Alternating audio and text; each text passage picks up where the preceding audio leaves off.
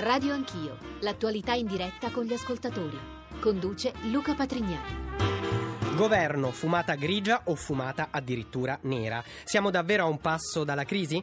L'incontro di ieri tra il Premier Letta e il segretario del PDL, nonché vice Premier Alfano, non è andato bene. Viene descritto come teso, duro e aspro. Al centro del pressing del PDL resta il tema della cosiddetta agibilità politica di Silvio Berlusconi dopo la sentenza di condanna definitiva in Cassazione. Il nodo è il voto in giunta al Senato sulla sua decadenza in base alla legge Severino. Ma Letta risponde e respinge a quanto pare gli ultimatum dicendo conto sulla responsabilità di tutti. Buongiorno da Luca Patrignani, la tempesta politica è sempre in primo piano. Ce ne occupiamo tra poco ascoltando il punto di vista di quattro esponenti di spicco dei partiti di maggioranza e opposizione. Nella seconda parte del programma, dalle 9.30, ve lo anticipo, sarà nostro ospite il ministro dei beni culturali Massimo Brai. Faremo il punto sullo stato di salute del turismo e della cultura in Italia. Ma partiamo dalla politica. Buongiorno a Federico Garimberti, giornalista politico appunto dell'ANSA, dell'agenzia di stampa ANSA. Bentornato a Radio Anch'io. Buongiorno a voi. Io darei subito, se sei d'accordo Federico, eh, la parola a un ascoltatore che ci introduce un po' al vero tema, al cuore della puntata. Buongiorno a Guido. Buongiorno. Prego. Ma, eh, buongiorno Luca, buongiorno a tutti. Mm, dunque esprimo la mia riflessione, no? che è questa. A sentire molti parlamentari sembra che qualcuno forse tutti, intendono il ruolo dei partiti politici come dei protagonisti di un gioco tipo Monopoli o altro. Secondo me tutti dovrebbero fare un passo indietro per evitare che i risultati della sentenza su Berlusconi, qualsiasi sia l'opinione su di essa, si ripercuotano sul governo e quindi sul popolo italiano.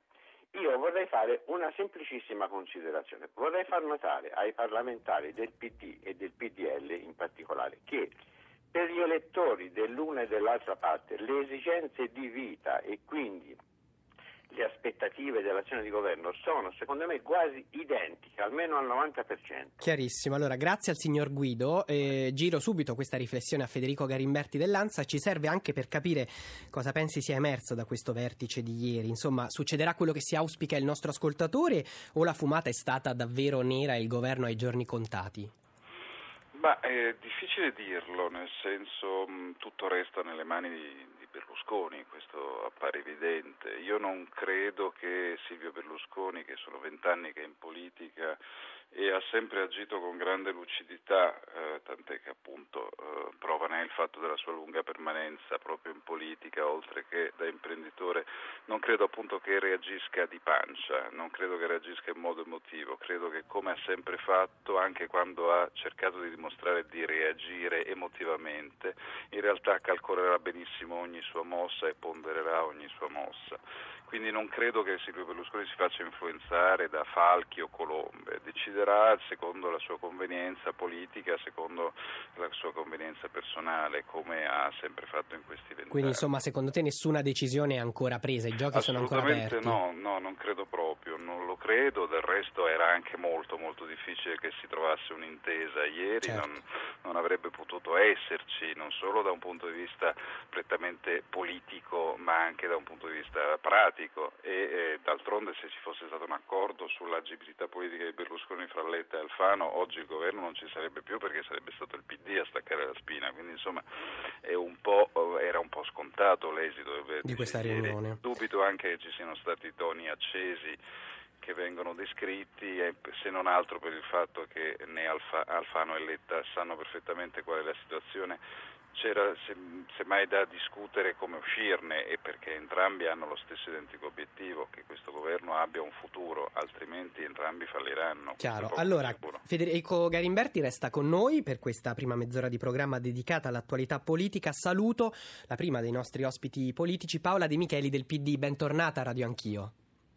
Buongiorno, buongiorno a tutti. Allora, il vostro segretario Epifani ha ribadito che voterete per la decadenza di Berlusconi dicendo che non si mescolano il piano delle vicende giudiziarie e quello politico del governo.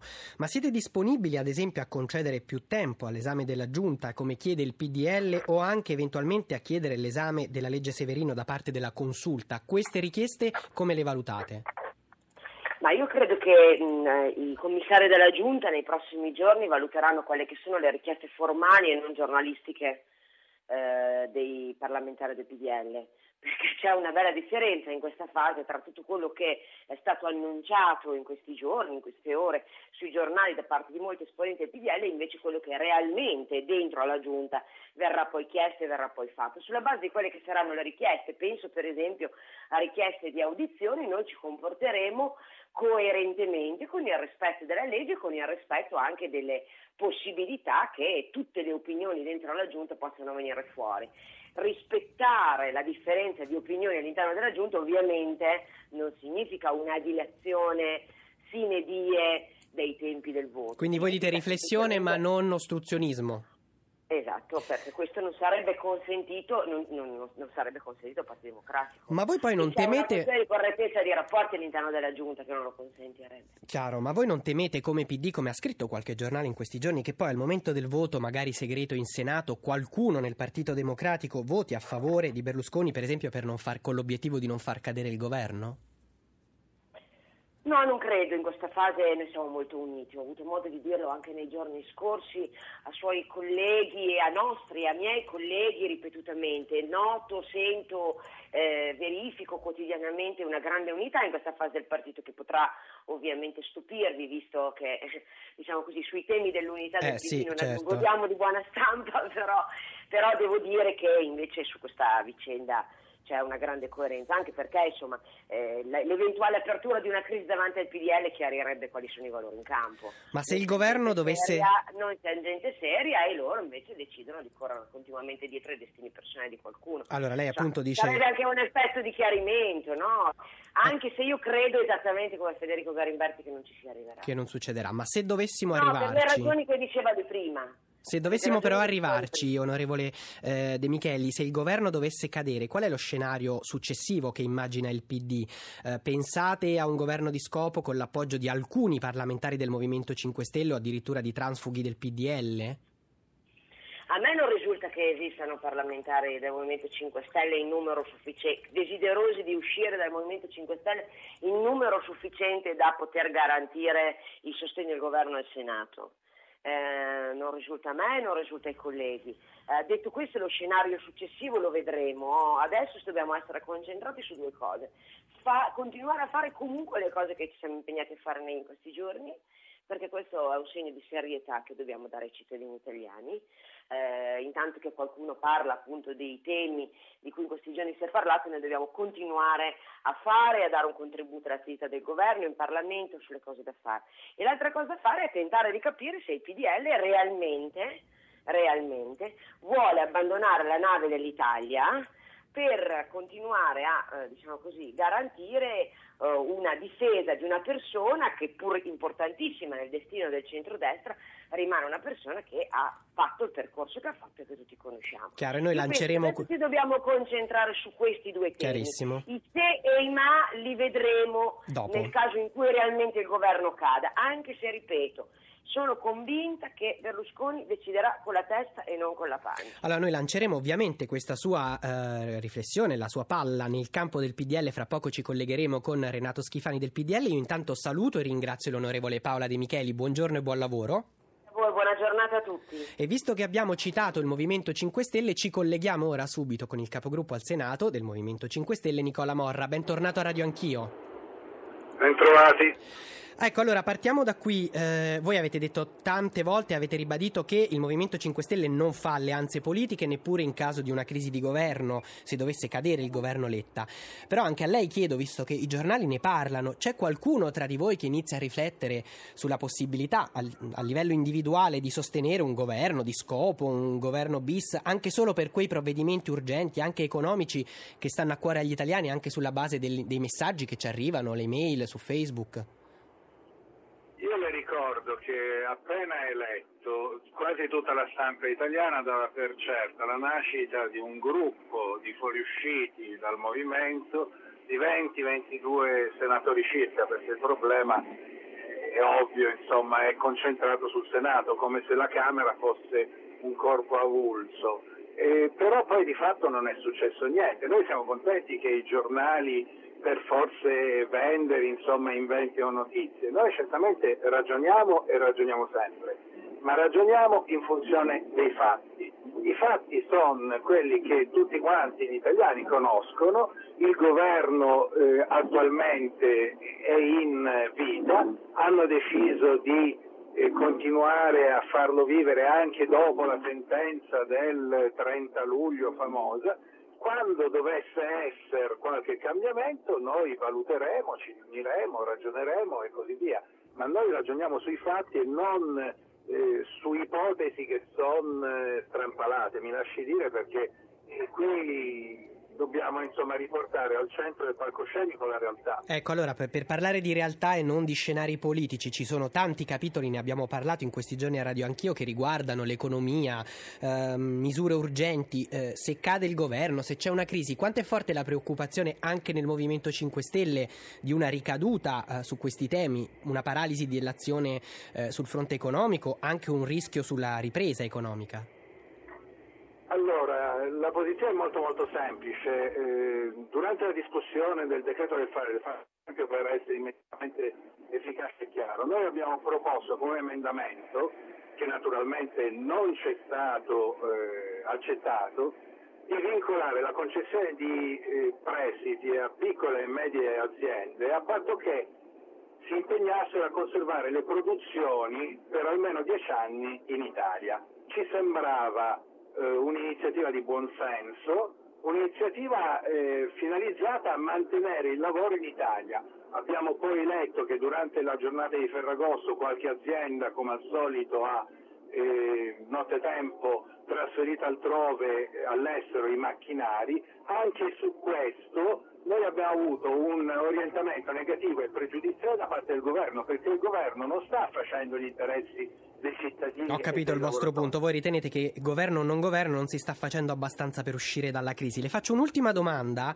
Eh, torniamo Prego. al tema della decadenza di Berlusconi, la giunta. Voi avete confermato con forza che voterete per la decadenza. Anche a lei però chiedo sui tempi, sull'approfondimento dell'esame, sul coinvolgimento della consulta dal Movimento 5 Stelle, quali sono le posizioni? Ci sono aperture su questo? non ce ne sono. Noi abbiamo chiesto fin dal 15 marzo, per esempio, l'insediamento della Giunta e lei sa che naturalmente non ci è stato concesso perché si doveva attendere la sentenza. Adesso la sentenza è arrivata, noi vorremmo che tutto avvenisse nei tempi più rapidi e più celeri possibili perché a nostro avviso il Parlamento ospita tuttora dei soggetti che illegittimamente vi si trovano dentro. Quindi insomma tempi rapidi. Dipende da noi, dipende da altri. Tempi rapidi dal, dal Movimento 5 Stelle. Grazie mille allora Nicola Morra. Grazie mille per essere stato con noi, buona giornata e anche a lei buon Grazie lavoro. Federico Garimberti dell'Ansa, facciamo il punto intanto su questi primi elementi che abbiamo messo sul tavolo. Anche il PD dice, per bocca della, dell'onorevole De Micheli, non credo che alla fine si arriverà a una crisi, però lo scenario del dopo eventuale crisi resta all'ordine del giorno. Il Movimento 5 Stelle nega la possibilità di sostenere governi diversi. Tu come lo vedi il possibile scenario post un'eventuale crisi? sicuramente molto complicato. Diciamo che stiamo assistendo a una partita a scacchi, una partita a scacchi in cui i protagonisti li conosciamo, Berlusconi da una parte, c'è il PD di Epifani dall'altra, c'è il Letta che cerca di mediare e c'è il Movimento 5 Stelle che per ora sta alla finestra. Le parole però sia dell'onorevole De Micheli che dell'onorevole Morra confermano sostanzialmente quello che ci siamo detti prima, cioè che tutto è ancora da scrivere e anche sul dopo lo scenario evidentemente sarebbe molto molto complicato anche perché ehm, non avremo più la situazione del governo Monti in cui c'è un governo Monti in carica che può continuare per l'ordinaria amministrazione ma avremo appunto le dimissioni in massa dei ministri del PDL, sarebbe uno scenario molto complicato in cui ovviamente l'ultima parola spetterà al capo dello certo. Stato che però ha già fatto sapere che alle elezioni non ci vuole andare e soprattutto non ci vuole andare con questo sistema elettorale. Io continuo a ritenere appunto che fra, fra, da oggi alla crisi ci siano ancora tanti tanti passi e ci potrebbero essere anche diversi colpi di scena. Detto ciò, lo scenario post-crisi sarebbe tutto da scrivere, da scrivere. Se, con esiti assolutamente non scontati. Allora, abbiamo sentito una voce della maggioranza una dell'opposizione, ne ascoltiamo altre due. Do il buongiorno a Massimo Bitonci della Lega Nord, bentornato. Buongiorno, buongiorno, a tutti. Anche a lei chiedo il punto dopo l'incontro di ieri fra Letta e Alfano è un po' questo, non solo come votare alla Giunta, al Senato sulla decadenza di Berlusconi, ma anche i tempi, eh, più tempo per l'approfondimento, più tempo per un eventuale ricorso in uh, Corte Costituzionale. La Lega è favorevole o contraria? Beh, eh, ovviamente l'incontro di ieri eh, sembra che eh, complichi un po' la situazione eh, attuale. Ehm, noi, come abbiamo eh, ripetuto più volte, eh, dobbiamo ancora decidere, lo faremo eh, assieme al nostro componente eh, della Giunta, eh, che è la senatrice Stefani, che è anche avvocato, e quindi io penso che bisogna prima verificare, guardare bene tutta quanta la documentazione. infatti sono un po' sorpreso quando leggo già eh, dichiarazioni di componenti della giunta eh, che già dichiarano il loro voto favorevole o contrario ad una relazione che deve ancora essere poi depositata. Eh, guardi, noi eh, guarderemo la documentazione, e cercheremo di valutare bene eh, tutti quanti gli atti. Quindi per voi tutte una... le strade sono aperte. Se negli atti voi trovaste um, elementi che vi portano a dire sì, c'è la decadenza, potreste votare anche la decadenza? No, guardi, adesso non anticipiamo eh, dei ragionamenti che ovviamente io non voglio assolutamente fare. Avremo una segreteria politica ai primi su di settembre e eh, su questo e quindi decideremo in base anche alla relazione fatta dal nostro componente che è l'avvocato Stefani che è componente della, della giunta. È logico, guardi, io continuo a dire eh, in questi giorni che eh, una cosa è l'aula del tribunale, una cosa è la giunta delle elezioni. E sono stupito di sentire dichiarazioni, ripeto, da parte di ex eh, magistrati che si comportano come se fossero ancora all'interno di un'aula di un tribunale. È chiaro, cioè, il suo se punto c'è separazione di poteri bisogna che anche questi componenti di queste importanti eh, giunte eh, facciano il loro ruolo, esaminano la documentazione in maniera asettica e come deve fare un senatore e un Chiaro. parlamentare della Repubblica. Voi siete all'opposizione, avete criticato con forza in questi mesi il governo Letta, ma anche a lei chiedo se il governo cade, che fine fanno gli interventi molto attesi sull'IVA, sull'IMU? Questo scenario vi preoccupa oppure no? Guardi, non ci preoccupa assolutamente perché pensiamo che l'unico provvedimento che abbia avuto un effetto positivo sia stato quello dell'eco bonus, eh, che in effetti sta avendo eh, un effetto di rilancio dell'economia, ma l'avevamo proposto ancora nella scorsa legislatura, quindi è una cosa che parte, eh, parte da lontano.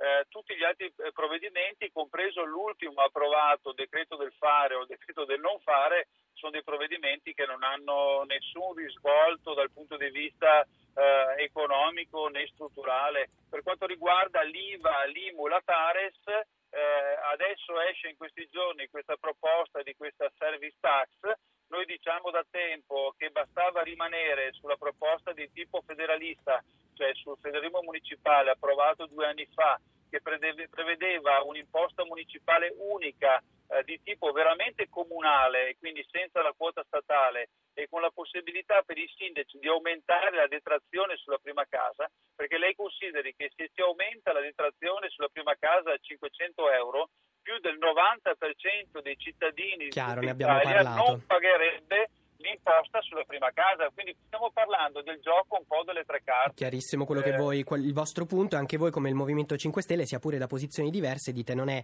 questo governo non sta facendo abbastanza per uscire dalla crisi, dunque non vi preoccupa questo eventuale scenario. Grazie anche a Massimo Bitonci della Lega, buona giornata. Grazie, un saluto a tutti. E eh, siamo arrivati, ci siamo collegati con il capogruppo al Senato del PDL, buongiorno a Renato Schifani, bentornato a Radio Anch'io. Buongiorno a voi, buon lavoro. Allora, intanto le chiedo cosa vi ha riferito Alfano dell'incontro di ieri? È andato così male come raccontano i giornali? Ma no, sono state ribadite le reciproche posizioni, che quella di Alfano tra l'altro è condivisa credo all'intero partito eh, dal Presidente Berlusconi. Eh, si può governare assieme se esiste un reciproco rispetto delle parti e delle posizioni.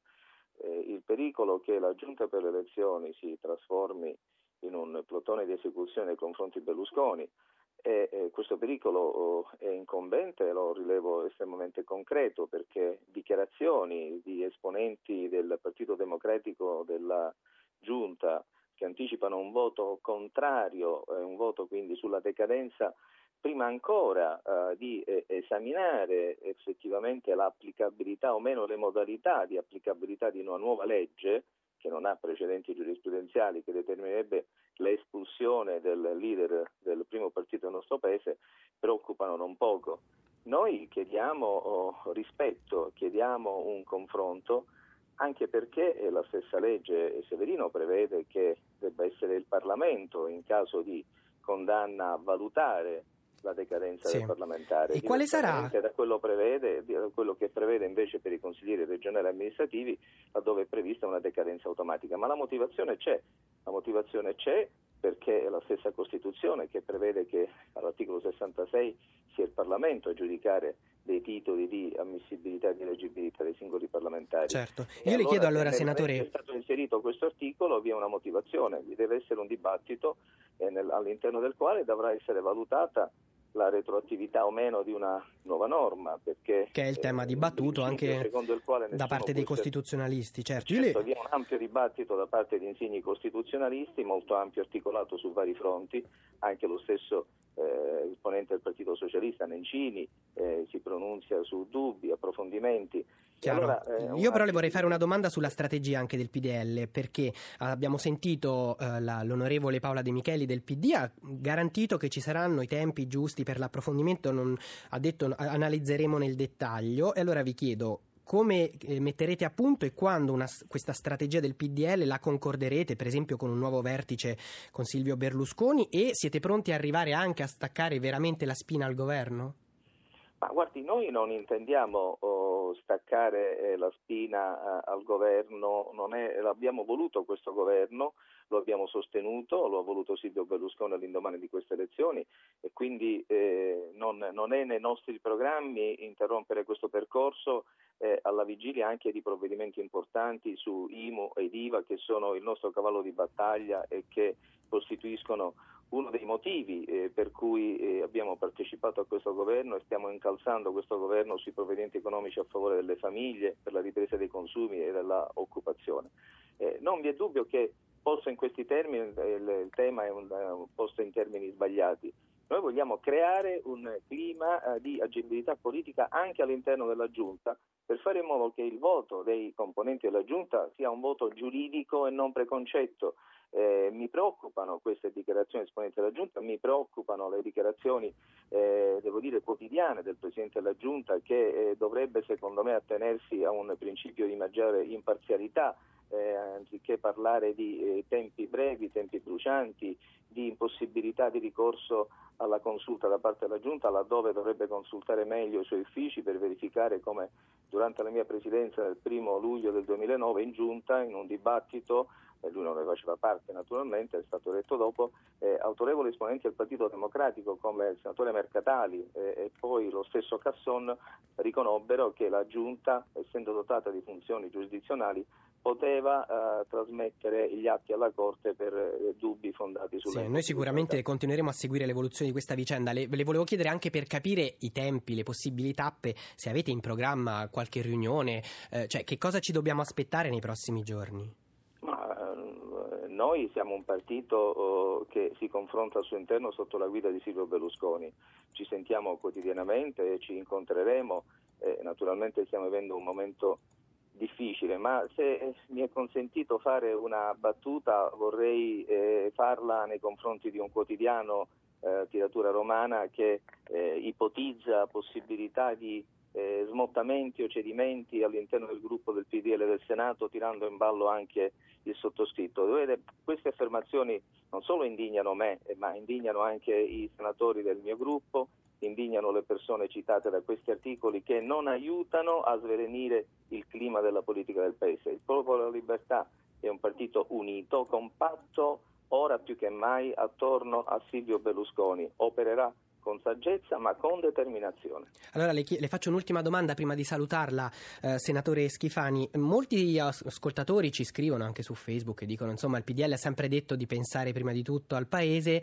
Eh, come vi ponete allora di fronte a una possibile crisi di governo proprio mentre, come dice Letta, stiamo per uscire dalla recessione e che cosa succede se cade il governo e cadono tutti i discorsi sull'IVA, sull'IMU? Il vostro elettorato potrebbe, diciamo, come reagirebbe? Ma noi, ma noi io oh, giro la domanda e chiedo al Partito Democratico di eh, assumere in giunta una posizione di ascolto, di riflessione di carattere giuridico e non di chiusura pregiudiziale di carattere politico. Ove dovesse assumere questa posizione, così come si teme dalle interviste, non vi è dubbio che le responsabilità non sarebbero del popolo della libertà. Grazie al senatore Renato Schifani del PDL per essere stato con noi, buona giornata e buon Grazie. lavoro. Un minuto conclusivo, Federico Garimberti, ANSA, vorrei chiederti, lo hai citato anche secondo te che ruolo potrà ancora ancora a giocare ora anche il Presidente della Repubblica napolitano che forse non si aspettava che le tensioni tornassero subito così forti? Ma in questa fase ovviamente di mera moral suasion, anche se molto importante, anche se è stata molto determinante in passato, eh, cercherà ovviamente di svelenire il clima, però le parole del Presidente Schifani fanno in questo senso abbastanza ben sperare dal punto di vista della tenuta del governo, nel senso che chiede che cosa chiede? Che il PD non abbia diciamo così, pregiudiziali e che voti senza appunto, preconcetti o posizioni politiche, cosa che mh, insomma, mh, mi pare fattibile, non è che chiede assolutamente di salvare Silvio Berlusconi nella giunta. C'è un altro aspetto che mh, a volte non viene considerato, Berlusconi anche in passato ha, ha più di una volta diciamo così, sondato il terreno anche elettorale, eh, le posizioni di queste dure, di queste settimane, questo ultimatum che sarebbe sì. stato posto a Letta, sembra quasi, può essere anche dettato dalla volontà di sentire proprio quello di cui parlavi tu, cioè l'umore dell'elettorato del centrodestra, certo. perché io mi chiedo quanti elettori del centrodestra eh, se la sentano di eh, confermare il voto a chi ha staccato la spina a un governo che sta cercando di risolvere alcune delicatissime questioni che stanno soprattutto a cuore di quell'elettorato e ricordiamo appunto IMO, IVA, ma anche l'occupazione, la crescita economica, i problemi delle piccole e medie imprese. Insomma, quante, quante lo zoccolo duro che continuerà a sostenere Berlusconi se dovesse staccare la spina su un problema sostanzialmente personale, non politico. E lo vedremo allora chiaramente. Grazie a Federico Garimberti, giornalista politico dell'ANSA per essere stato con noi. Ora un minuto di pubblicità, poi torniamo e come sapete sarà nostro ospite il ministro dei beni culturali e del turismo Massimo Brai. 9.32 minuti e 25 secondi, bentornati a Radio Anch'io, di nuovo buongiorno da Luca Patrignani. Parliamo di turismo, parliamo di cultura. In Francia il turismo fattura 185 miliardi di euro, in Spagna circa 160 miliardi di euro di fatturato, l'Italia si ferma a circa 140 miliardi. Eh, davvero queste cifre ci fanno riflettere anche perché abbiamo un patrimonio culturale ed artistico incredibile e a quanto pare non riusciamo ancora a venderlo eh, come si deve, venderlo tra virgolette ai nostri turisti. Certo, la crisi del turismo sembra essere mh, mm, rallentata, forse la caduta si è, ferna- si è fermata, secondo i dati di Federalberghi quest'anno le presenze segnano più 0,9% per gli italiani, più 3% per gli stranieri, ma resta il calo del giro d'affari, meno 3%, e il calo degli occupati del settore, meno meno 5%. Eh, persi posti di lavoro, eh, nel, per esempio nel turismo balneare 10 milioni di lavoratori rimasti a casa quest'estate, nella ristorazione turistica 25 mila mm, posti di lavoro in meno. Dati ancora pesanti. Ne parliamo con il ministro eh, dei beni culturali e del turismo Massimo Brai. Grazie per essere con noi, buongiorno.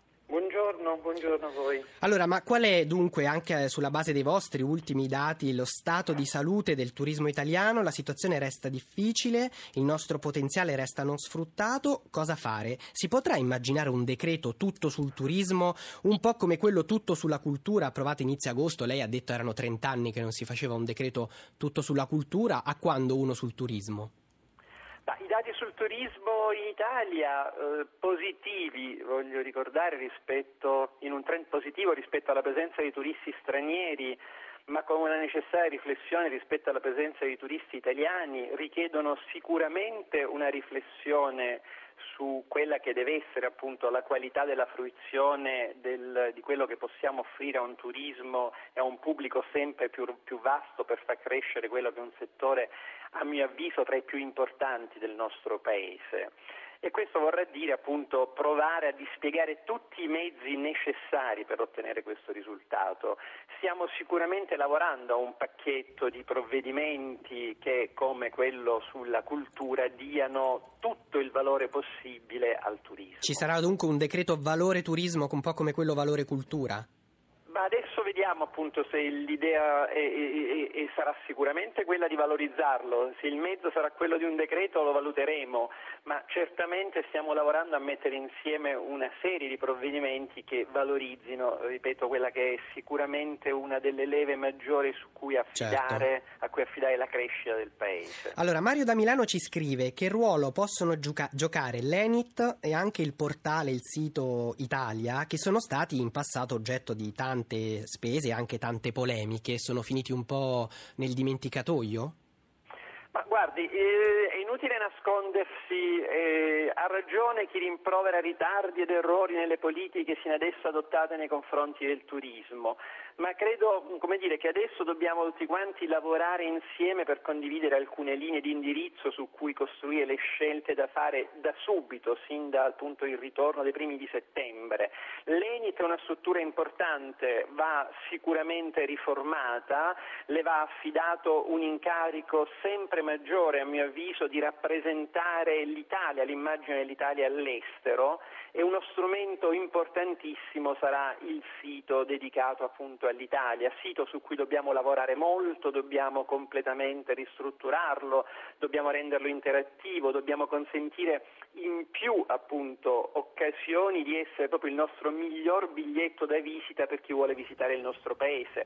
Però mi piacerebbe anche dire, ricordare alcune note positive che già oggi noi abbiamo. Eh, in questi giorni ero appunto in Puglia e visitando Alberobello, che è uno dei luoghi più belli che il nostro paese dire, può mostrare, mi accorgevo appunto che c'era un'app su internet in più lingue che permette al turista una visita virtuale straordinariamente ricca di questo meraviglioso luogo del paese ed è solo un esempio delle tante esperienze positive che funzionano. Che Però molti operatori di settore, lei ha citato le presenze straniere, lamentano troppo complicate le procedure per i visti turistici, così perdiamo i grandi flussi dei nuovi ricchi, Cina, India, Brasile, solo un visto turistico ogni due viene autorizzato in tempo. Cosa si può fare?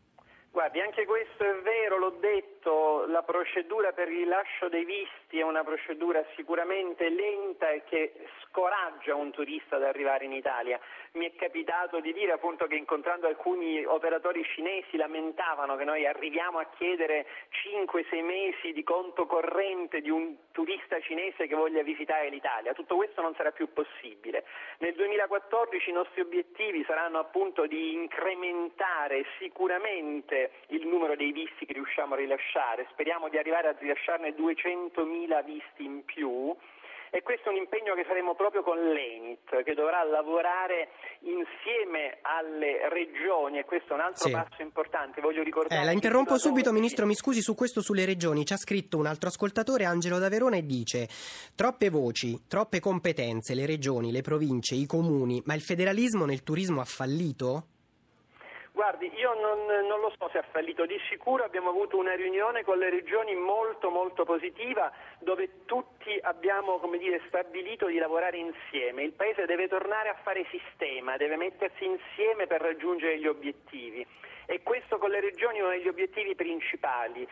Da parte nostra del Ministero ci sarà un ruolo di coordinamento di quelle che saranno le scelte e le strategie condivise, scelte e strategie che dovremo mettere in piedi insieme alle regioni. Deve un po' finire questo modo di lavorare appunto per settori, per luoghi separati. Mi sembra che l'esigenza sia davvero diffusa di tornare a fare sistema. Il Paese ha voglia di crescere, ha bisogno di creare posti di lavoro, il turismo è sicuramente sicuramente una grande opportunità. Per esempio, un altro di quei temi dove c'è molta confusione è quello della tassa di soggiorno sui turisti eh, imposta dai comuni.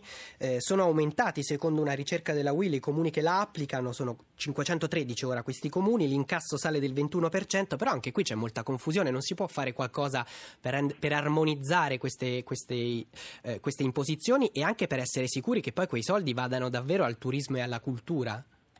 Ma sicuramente elencando una serie di, di, di, necessità, tutte giuste, sono ritardi, errori che bisogna sicuramente mettere mano. Mi sembra che emerga dappertutto quello che andiamo dicendo, la necessità di politiche che mettano appunto ordine e che diano linee di coordinamento. Questo è il ruolo certo. dello Stato, che lo Stato dovrà assumere, ma ripeto, dovrà farlo insieme alle regioni perché sono gli operatori principali del turismo. La tassa di soggiorno è una tassa appunto che bisognerà rendere omogenea, se possibile o in parte o completamente dobbiamo trasformarla in una tassa di scopo che favorisca il turismo. Io voglio ricordare che nel turismo c'è un impegno straordinario di tantissimi operatori, di tantissime professionalità certo. che tengono in piedi uno dei principali settori di crescita del Paese. Eh, le faccio tante domande, Ministro, perché veramente questo argomento ha scatenato anche l'interesse degli ascoltatori che poi vanno anche molto nello specifico.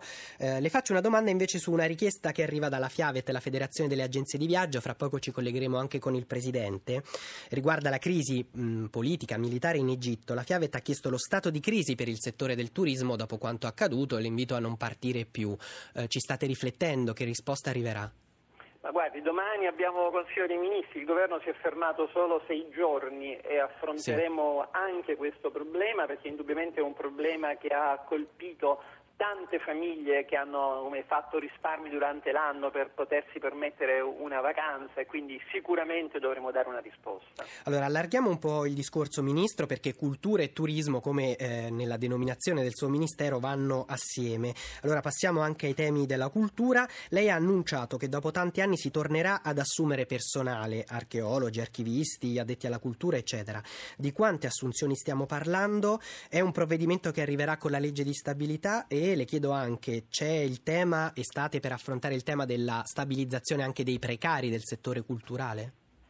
Guardi, il tema dell'occupazione è uno dei temi a me più cari che affronteremo nella legge di stabilità. Abbiamo sicuramente delle esigenze di eh, come dire, arricchire quella che è la presenza di professionalità all'interno del Ministero. Voglio ricordare che alcune sovrintendenze sono in piedi grazie veramente allo sforzo e alla generosità di pochissime unità e questo non è veramente possibile. Ho fatto un viaggio a Sibari in Calabria in uno dei parchi archeologici più belli non italiani ma del mondo e il parco è gestito da sole due persone, da due archeologi. Questo davvero non è possibile se pensiamo appunto che davvero dobbiamo investire nella cultura, dobbiamo tutelare, come dice la nostra Costituzione, la cultura e per fare questo bisogna credere non solo nel valore della cultura ma anche in tutte le professionalità necessarie certo. per dare alla cultura appunto quel posto che merita all'interno E come linea di indicazione anche diciamo così a spanne di che numeri stiamo parlando, di quante assunzioni, di quanti posti di lavoro?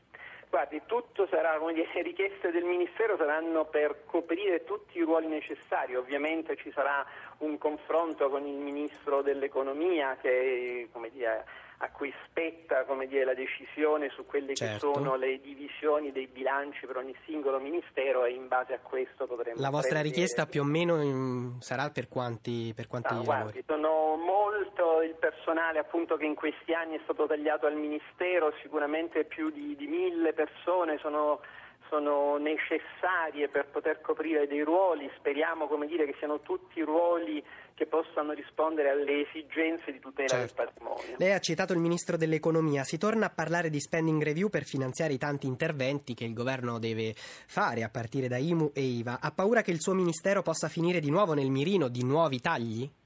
Assolutamente no, il Presidente Letta sin dal primo giorno ha detto che la cultura non avrà tagli come è successo in passato.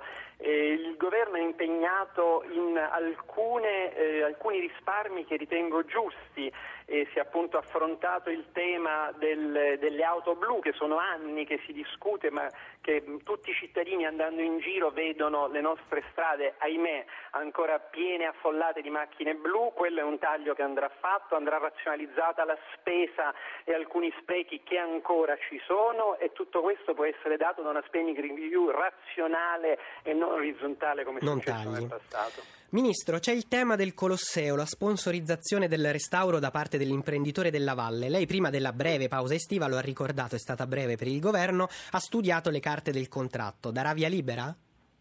Guardi, via libera, il via libera c'è già perché c'è un contratto siglato che noi ovviamente rispetteremo.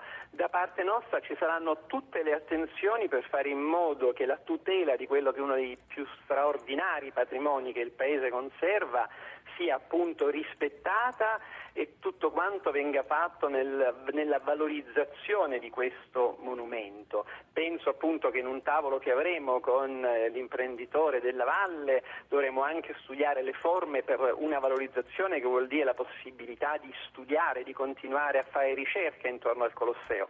Sono convinto che della Valle sarà sensibile a questi temi e che potremo insieme trovare la soluzione migliore. Quindi comunque la sua impressione su questo tipo di operazioni è positiva?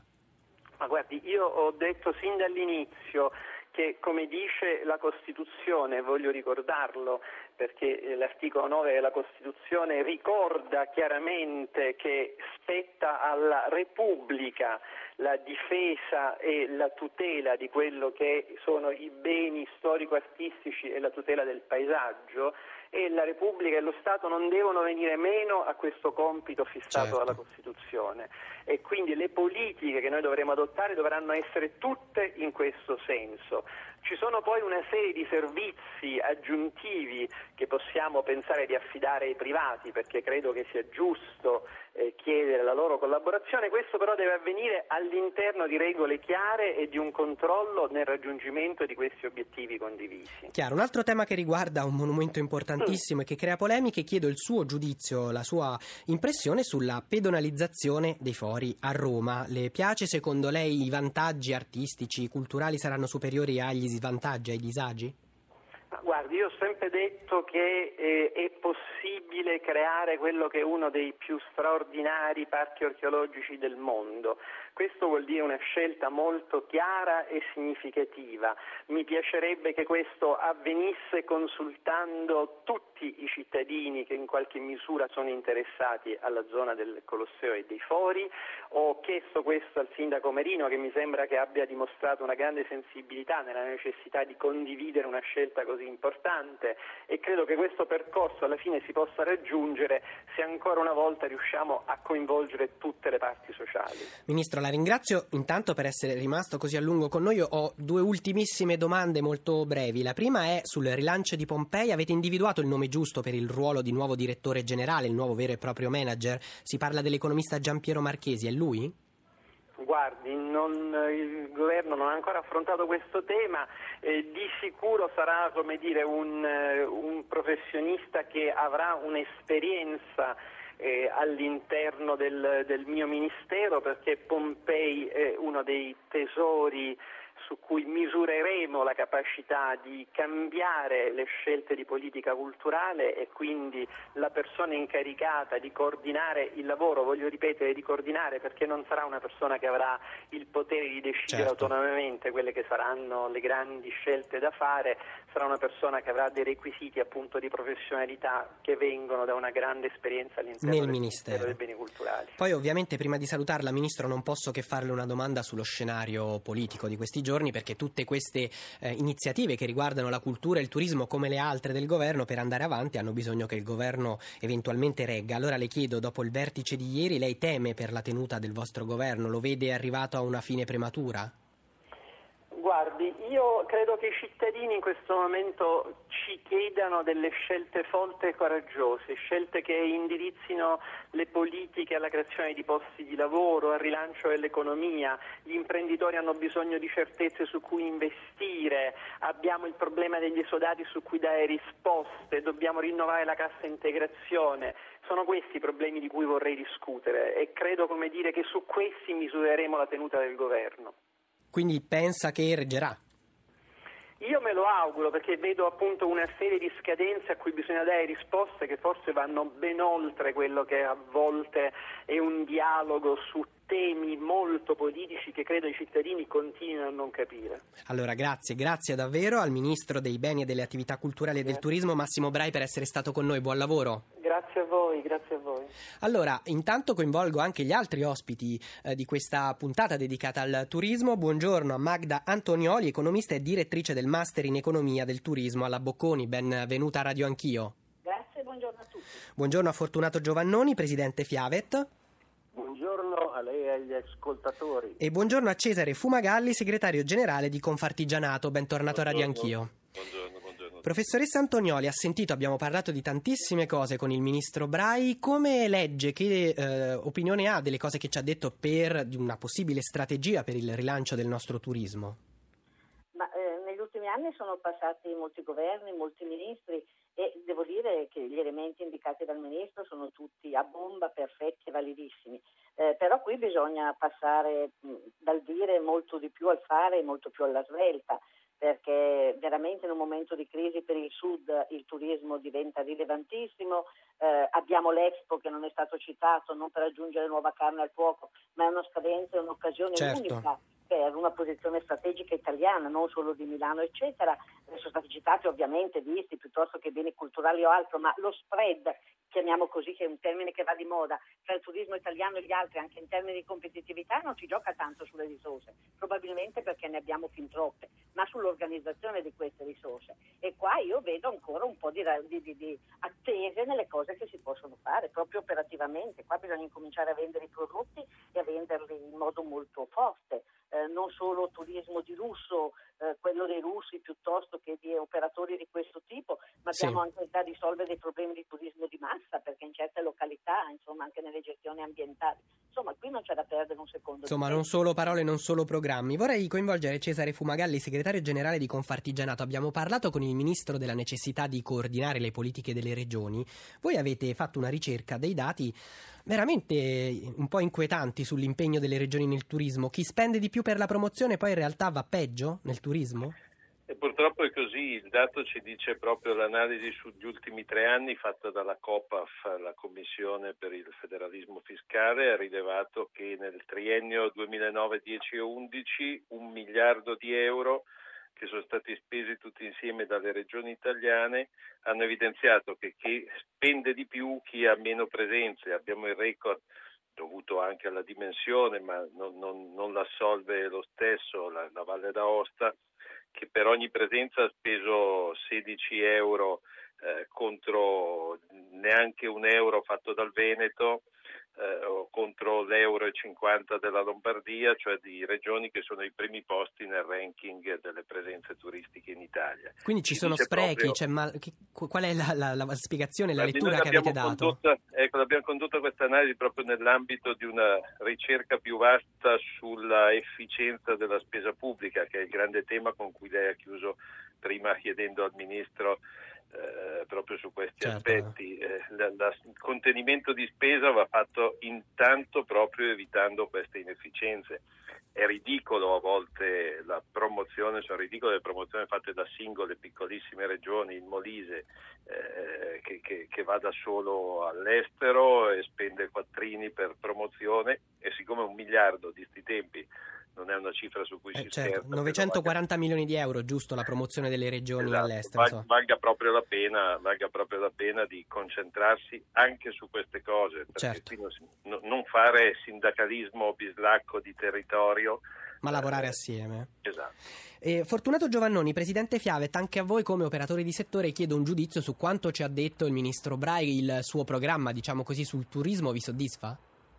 Mm, diciamo che a parole sì, il problema perché noi l'abbiamo incontrato, abbiamo dato la nostra disponibilità a contribuire a- a- ad un tavolo dove si parlasse di riorganizzazione di rimessa a punto del sistema turistico italiano.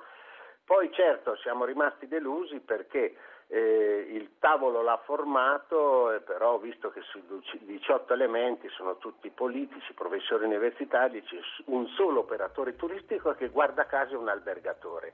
Noi sosteniamo da tempo che gli agenti di viaggio, siano essi tour operator, dettaglianti, ricettivisti, organizzatori di eventi, sono loro che muovono i flussi turistici e quindi è ora che vengano sentiti Coinvolti anche le voi. proposte. Sì, coinvolti perché siamo quelli che sono in guerra, che sono in trincea, quelli che riescono a determinare e a contribuire per eh, lo sviluppo di territori, di regioni e quant'altro. Sì, su un tema che avete sollevato proprio voi, quello dei visti turistici per gli Sì. stranieri, soprattutto dei paesi emergenti, il ministro ci ha detto lavoreremo perché l'anno prossimo siano aumentati di almeno 200.000 unità. È una buona risposta al problema che avevate sollevato? Ma è una buona risposta, ma non soddisfa la richiesta. Noi abbiamo richieste ben più superiori per portare stranieri, almeno da certe nazioni in Italia. E il fatto che ci sia questo imbuto per la concessione di visti, eh, io direi che eh, 200.000, se la potenzialità di portare turisti, turisti in Italia sono di un milione, beh, noi ci dobbiamo adeguare, non dobbiamo frenare questo flusso solo perché non riusciamo a dare un visto turistico a chi ne ha diritto. E attenzione, noi non è che vogliamo allargare le maglie e quindi per carità le certo, regole il tema della, bene, dei clandestini. È eccetera. una questione di funzionalità, cioè se una persona uh, fa tanti visti, beh, ci mettiamo 10 persone e facciamo 10 visti in più, non so se mi spiego. Sì, le faccio una, Quindi, un'ultima domanda, anche su questo abbiamo chiesto un parere al Ministro e ci ha detto che domani il Consiglio dei Ministri probabilmente ne discuterà la vostra richiesta di uno stato di emergenza del settore turistico italiano per quanto è accaduto in Egitto. Intanto sì. eh, che cosa si aspetta dal governo e poi può dirci che danni si sono registrati complessivamente, se già avete un'idea? Guardi, stavamo, io avevo stimato circa 50 milioni di danni, si stanno veramente raddoppiando. Noi ieri come Giunta Fiavet abbiamo incontrato eh, il responsabile del turismo egiziano in Italia, eh, abbiamo parlato della situazione per cui il danno è veramente enorme e noi chiediamo lo stato di crisi come quando c'è un'alluvione si decreta lo stato di crisi di un, di un territorio o quando c'è un terremoto lo stato di crisi di un altro terremoto, questo per il turismo è un terremoto enorme in quanto stiamo parlando di posti di lavoro a rischio, di operatori a rischio, eh, di clienti Chiaro. che se non vengono eh, giustamente perché non hanno potuto eh, fare, effettuare il viaggio, se non vengono risarciti, restituite le somme che loro hanno versato, è un danno enorme, ne va certo. della credibilità del nostro turismo, quindi questo noi chiediamo. Professoressa Antonioli, le chiedo anche diciamo così, qualche riflessione conclusiva. Lei ha citato l'Expo eh, che non abbiamo fatto in tempo a trattare anche con il Ministro, ne parleremo anche in futuro, è un tema sul quale puntiamo l'attenzione. Che cosa si deve fare sul fronte turistico? Parte che anche su Expo il discorso dei, dei visti vale molto e sul discorso dei visti vorrei però richiamare un secondo, mi, mi, un attimo su questo discorso, un'immagine certo. superiore che è quella del vicepresidente Tajani di che cosa si sta facendo a Bruxelles anche per questo discorso, per cui mi pare che sia molto supportato anche a quel livello. A livello europeo? A livello europeo perché il problema in buona parte si propone anche per persone che entrano attraverso altre, locali, altre nazioni eccetera. Ma per tornare sul discorso di Expo è fondamentale eh, darsi da fare, incominciare a rilanciare il brand della città e trovare questo motore di sviluppo. Qua mi sembra che siamo effettivamente un po' in ritardo, se ne parla ancora molto, però da questo punto di vista, anche dal, per l'approccio così tecnologico per avvicinare domande e offerte e così via, non possiamo perdere un secondo, secondo me, su questo argomento. E un'ultima riflessione, 30 secondi invece sul tema della eh, collaborazione, del rapporto fra i vari poteri, Stato, regioni, comuni, anche sulle tasse di soggiorno. Come si fa a armonizzare le politiche per il turismo? Basta averne la volontà strumenti ci sono già. Io non credo neanche nelle varie modifiche del titolo quinto o altro della Costituzione, perché se si volesse si potrebbe fare già immediatamente, con un coordinamento con le regioni, un indirizzo generale e poi lasciare fare ai privati. E qua effettivamente c'è molto da dire perché le tecnologie possono aiutare. Io non voglio aggiungermi a quelli che danno ricette aggiuntive, ma ci sono dei progetti, ne cito solo uno europeo, per mettere proprio assieme B2B fra operatori, creare dei pacchetti con gli agenti di viaggio, vari, essere proprio in grado di vendere i nostri prodotti e organizzarci questo è quello che dobbiamo fare, Quindi a non... livello di Expo che a livello nazionale. Non c'è bisogno di nuove leggi, c'è bisogno di mettere no, in pratica... c'è bisogno di mettersi di buzzo buono e cominciare veramente a fare immediatamente. Secondo me gli strumenti li abbiamo già, basta però avere un coordinamento che deve essere comunque nazionale, però le regioni non possono essere tolte da questo ragionamento. Certo, grazie mille allora anche ai nostri ospiti Magda Antonioli, direttore del Master in Economia grazie. del Turismo alla Bocconi, Fortunato Giovannoni, presidente Fiavet e Cesare grazie. Fumagalli, segretario generale di Confartigianato. Radio Anch'io si chiude qui, appuntamento a domani.